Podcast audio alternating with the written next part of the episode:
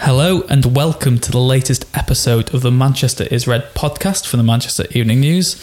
I'm Rich Fay and I am delighted, as always, to be joined by Tyrone Marshall Good afternoon. and by Samuel Luckhurst. Good afternoon. And a rare defeat, Samuel. It seems that we've not talking about this. We usually start in such a jolly mood, but we're recording this on the Tuesday. It's the weekend after United's first domestic defeat under Ole Gunnar Solskjaer, their first away defeat in all as well against Sol, uh, under Solskjaer, and it was defeat against Arsenal, a team they've already beaten away from home. Uh, United were so good in that FA Cup tie; they really sort of just exposed all of Arsenal's weaknesses that we, we knew about, and they played well on the counter attack. They had some key players still missing for this game on the weekend. But what's what's your reflection like? Because I've sp- spoken to some United fans, and they they can't complain too much. They're probably the better side against Arsenal. They maybe even played better against Arsenal than they did against PSG, and yet they lost. Yeah, the the irony of it was that for such an attack-minded Arsenal side, they probably won more down to the way they defended or, or the way uh, Leno performed. He, I don't know if he was given man the match, but he should have been. He made some some pretty important saves. It, it always comes back to that that sticking point with Lukaku, and it does feel a little churlish in a way to criticise him having gone on a run of six goals in in three games. But in two of those games, he did miss or waste easy chances before he did score. And lo and behold, at Arsenal, he misses another relatively routine chance, and this time United pay the price for it. But I mean, I saw the the Gary Neville Jamie Carragher debate about De Gea's goalkeeping, and I completely agree with Neville. I don't know what the debate is Team for Neville, that. you are on.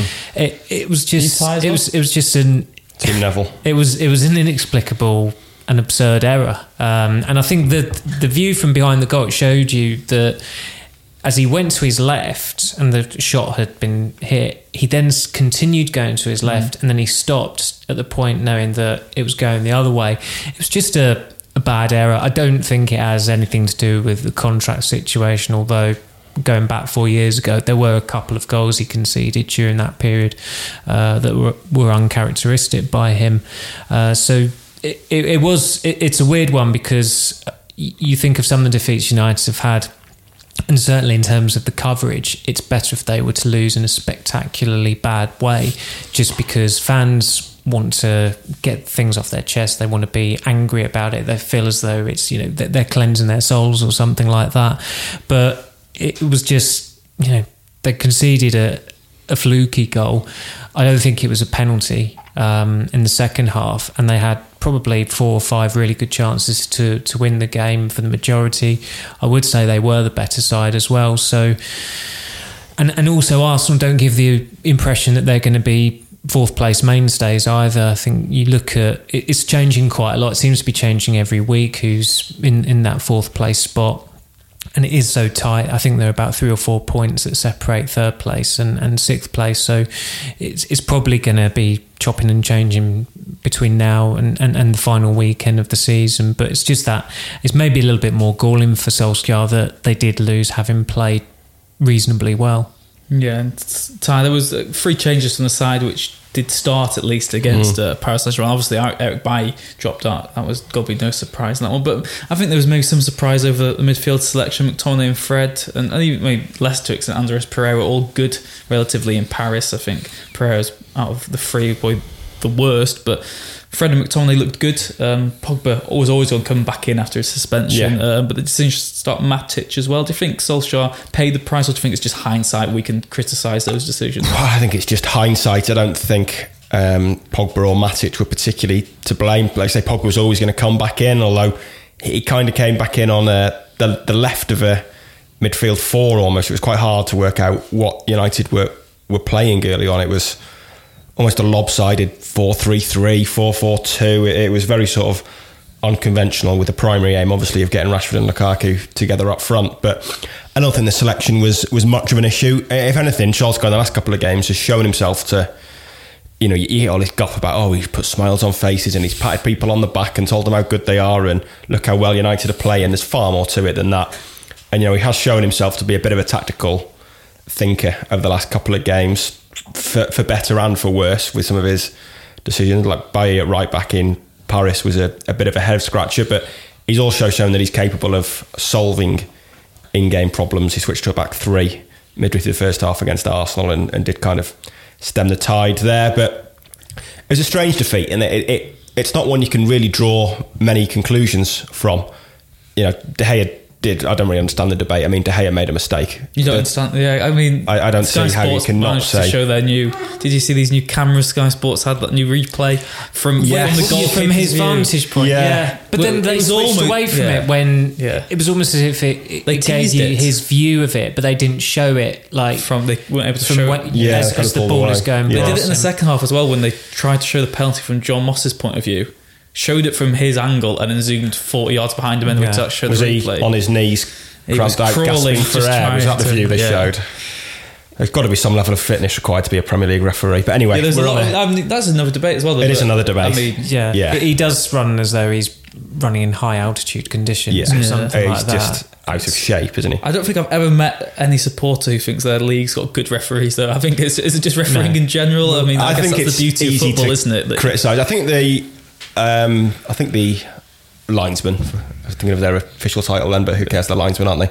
Are pretty good in this country. But yeah, referees are a hit and miss. But like I say, I think every team in every league thinks they have go the lower worst, and lower, they get angry. the worst angrier. officials. Yeah, but going back to the defeat, it was it was a game hard to draw conclusions from because United didn't do a great deal wrong. De Gea just made a mistake. It's I, I don't think we can read too much into that. Arguably, he was at fault for the Southampton goal a week before for for Valery's, but that's the Yeah. type of goal that you you do see goalkeepers concede. It was hit very hard. You're not expecting a I- shot from a. You're not expecting a shot from that distance. The the Xhaka one was a more obvious mistake, but I don't think you can draw any long term conclusions from it. United played pretty well. They created a lot of chances. The one issue is that both of their strikers are perhaps not quite ruthless enough. With Rashford, it might come. With Lukaku, it's probably never going to come. But you know that that's the one issue. They had enough chances to, to take the lead and get back in that game and didn't take them. But other than that, you know, there, there is still a lot of positives. They played they played pretty well on another day. that I got at least a point from that game. So you know, it's not one you can draw. Like Samuel said, you can't draw sweeping conclusions from and vent your frustrations at because there wasn't a huge amount to, to vent at. I don't think. It was the fact that he he counters it by going with a back three as well, and they played really well. But mm-hmm. sometimes you, I mean, in Some- Paris, yeah. their luck was in in the two two mistakes and the, the dubious penalty on Sunday. Their luck wasn't in. There was a penalty that was given against them. So yeah, these these things happen. They'll they'll happen again, but. I think from Solskjaer's point of view, probably behind closed doors, away from the cameras, where I mean, in his press conference, he was smiling and laughing. He was quite, quite upbeat as as you'd expect him to. But he must. He, we did see a little bit of it at Carrington on Friday when he said about how he's banging on at Rashford about you know scoring the scruffier type of goals. He must be banging on at Lukaku to just be you know, when that first chance comes hmm. along, take it. Yeah, I was then- going to ask, what do you think the solution is to that? I think it is just. I mean, there's not only so much from a coaching point of view you can sort of teach them really. That I mean, that's just natural goal scoring instinct. It's a bit of luck, I guess, and confidence with with strikers. What do you think it is with Lukaku that makes him still miss the? Like we always say, it's such a quirk, isn't it? You can miss sitters and then score wonder goals, and you can prove you're wrong in the space of of a match. Well, the- really, The quality of his six goals against Palace, Southampton, PSG was really high. I think certainly the second one at Palace, he probably didn't get as much credit um, for that one. I think he's just one of those players who snatches at it. And I know it's such a lazy journalism alert here, but it is an easy comparison to make. Is is the Saha one? I'm not making the obvious one there that they're both black strikers, they're both number nines. But Ferguson, I remember, said that Saha was the best striker he'd come across who could finish with both feet.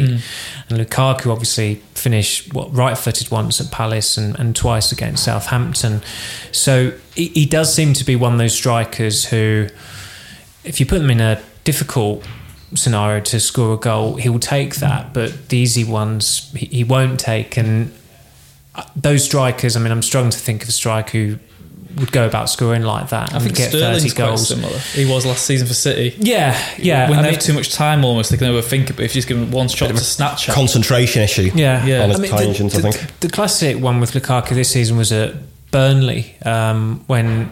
I mean, somehow he didn't get a hat trick in the game. Must have had about four one on ones with Hart, and one of them he goes round Yeah. him, but he does the step over as well. And you just think, you know, if, if, if it came to him on the edge of the area and he didn't have a second to think about it and just hit it, it'd probably end up in the back of the net. So he's, he's got a t- good teacher to learn from in, in Solskjaer in terms of icy finishing, taking your first chance. Uh, but I think that's that's possibly the difference between being title challengers and, and being title also runs, which is something they're obviously going to have to look look ahead to next season. Yeah, I know you mentioned it before, Samuel, that you're maybe not too worried about Arsenal finishing above United this season. Tyrone, do you agree with that point of view that you'd still maybe make United favourites in that in that battle between them and Arsenal at least? I mean, obviously Tottenham are falling quite Yeah, rapidly well, as mean- well. Chelsea inconsistent. Their point against Wolves could be a good one. We, we don't really know yet. Mm. Not wide schemes. I heard on the radio this morning that in terms of the actual betting, United are fourth favourites in that four horse race to finish fourth third or fourth. Yeah. So I think the bookies have it Tottenham, Arsenal, Chelsea, United. Is how the bookmakers have it, which surprised me a little bit considering. There'd An, some- an, an unnamed and attention seeking bookmaker. Yeah. But it surprised me a little bit in that yeah, I think United were favourites to take fourth not so long ago. Haven't really done anything wrong in the league, drawing with Liverpool or Wasn't there, I lost think at there was Arsenal and another something they're not. attention-seeking bookmaker that paid out, weren't they? On United finishing fourth or something after the run or something. Uh, they paid out on Solskjaer They last week, didn't Solskjaer. they? Did Which they? is where you know, I mean, it's Which wasn't really much of a headline. not not either. much of a headline. It's After everyone already remarkably obvious, isn't it? But yeah, I think that the the good thing Arsenal have is that they have a, the easiest running of those four sides. They have a pretty easy running, all yeah, things I, compared. I I, know don't think our other producer, producer, producer, Ash, easy for you to say. who was doing the City game tonight. I remember he was saying to me that he's, he's so confident, and he's had an off-air bet with me that Arsenal will finish top four. I said no. They do have they do have a very easy run in, but of all those teams, Arsenal are the most likely to, Arsenal make a mess Yeah. of an easy run in. Um, but they do look better under Emery this season. They've been very good at home.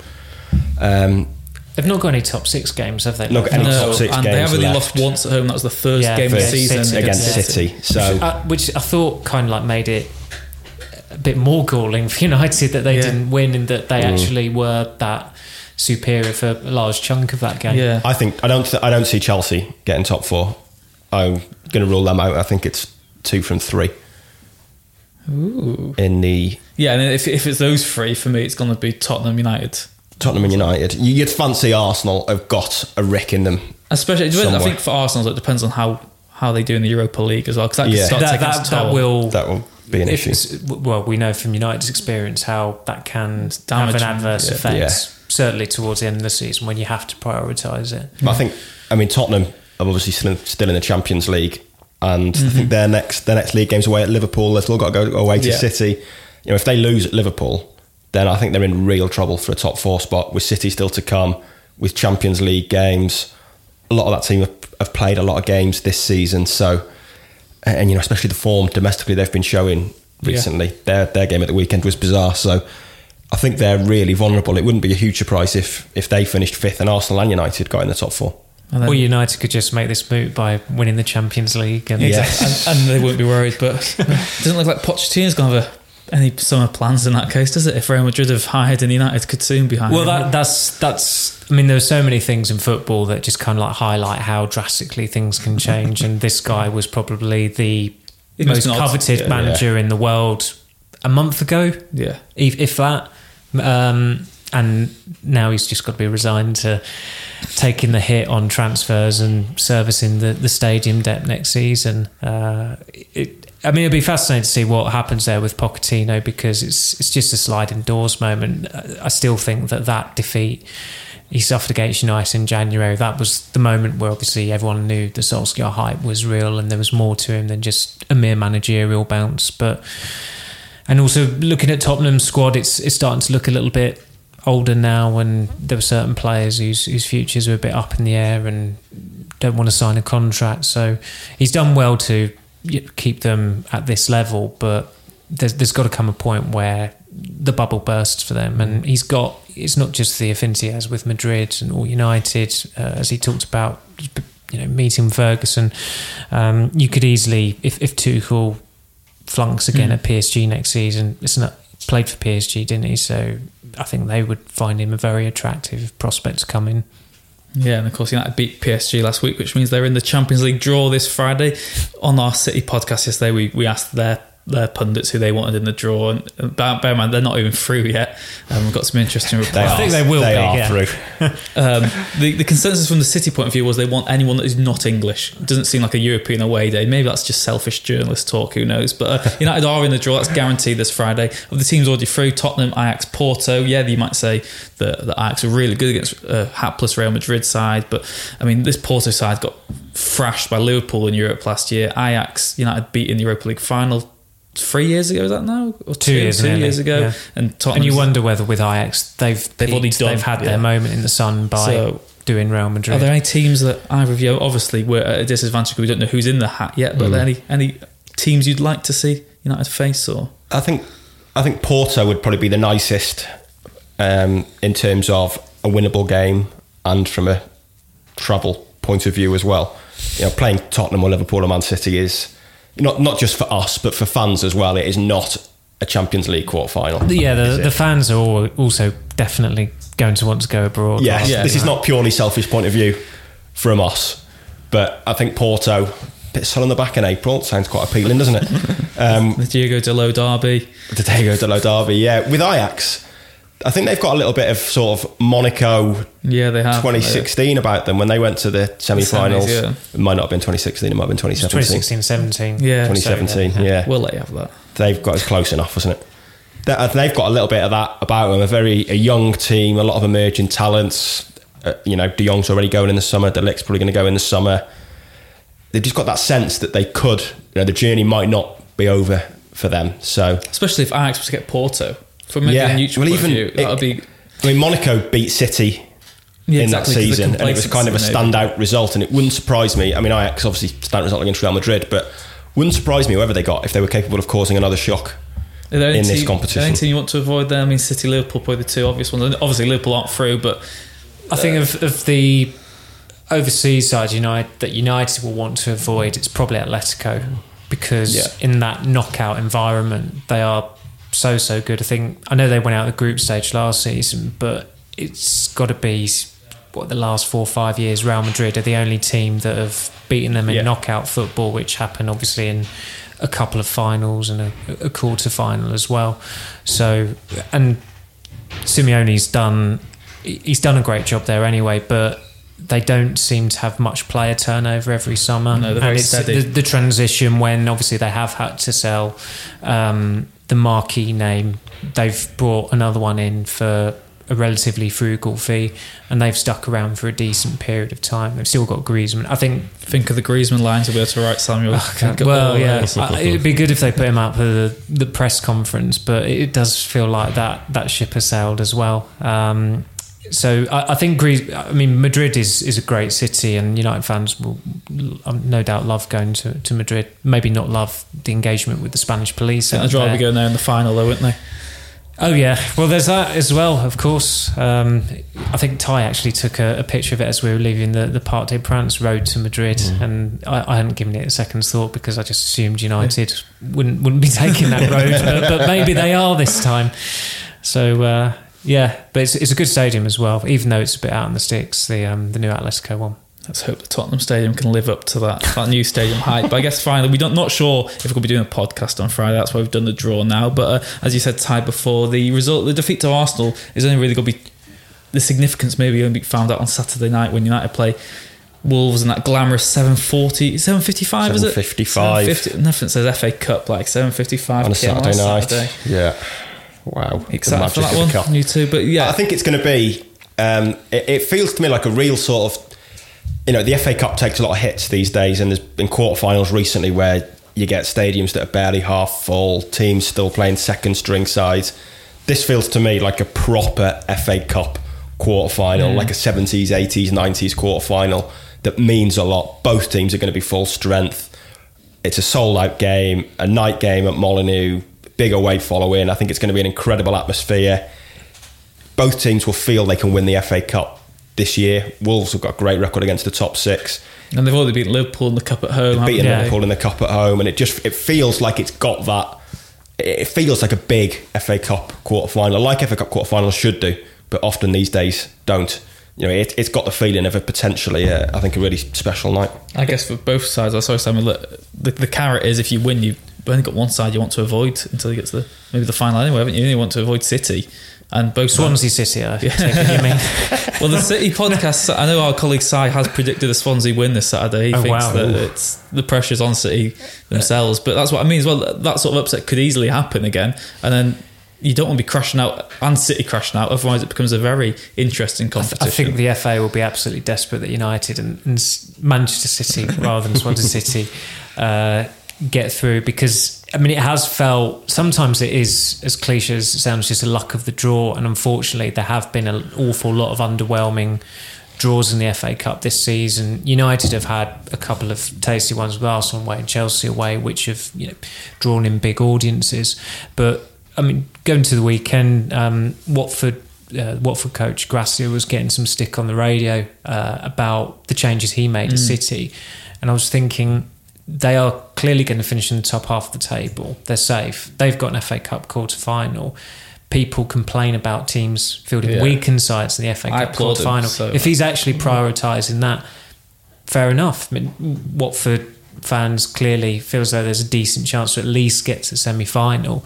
Uh, they got to the semi-final a few, um, few years ago as well. Um, he should be applauded for, for doing that. And Wolves have had a very, very settled side all season long. There's, I think you could guess what team uh, is, is going to be played. They were they were very, very good, very much worth their point at, at Old Trafford in, in September. I suppose the only major change, if you like, United are probably going to make is, is bring Romero in for De Gea, which, given it could go to a penalty shootout, is, is maybe just as well because his record is vastly superior than De Gea's. Yeah, it's got to be interesting. The the prospect of that all, like I say, we don't know. But uh, with Wolves' point against Chelsea, do you see Wolves on Sunday? Ty, they, they were quite good away against Chelsea, Mm. but uh, it's going to be interesting isn't it? because the pressure's still on United to deliver, and I guess maybe that's what's going to play in Wolves' advantage is Yeah, the fact that they are still the underdogs, even though they're at home.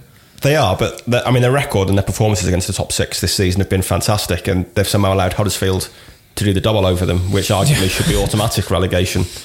Um, they do seem suited to playing against top six sides. With four points off Chelsea, that draw at United at Old Trafford, not played them in the league yet. at Molineux, Drew against Arsenal, didn't they? Drew, Drew drew, at at Arsenal. Arsenal, uh, one at Tottenham. Yeah. So you know they, they've had some really big results, and they just seem very well. The way they set up seemed very well suited to playing big six sides, um, and especially with with the crowd behind them. There, I think it's going to be a really it's going to be a really tough game. I think for United because it's going to be a hell of an atmosphere, and Wolves will see it as a real opportunity to make another statement and, and get through to a, a Wembley semi final. Yeah, what a sight that would be. Wolves versus Watford at Wembley. Elton John would have the best day of his dream life, of, isn't it? Oh well, we'll wait and see. Who knows? You two might be making your trip to Wembley again, and maybe that's just because Spurs won't finish their stadium. But who knows about that? We shall see. Thank you very much, Ty and Si, for joining us. Thank you. Uh, Ty and Si. Why am I giving Who's Si Si? Bajkowski? Uh, Andrew Stewart and Samuel. oh well, it's been a long day, hasn't it? Rhyming. Tuesdays are too long. Oh well. Thank you very much for joining us on the Manchester Red podcast this week. Please leave a like and subscribe if you haven't already, and join us again next time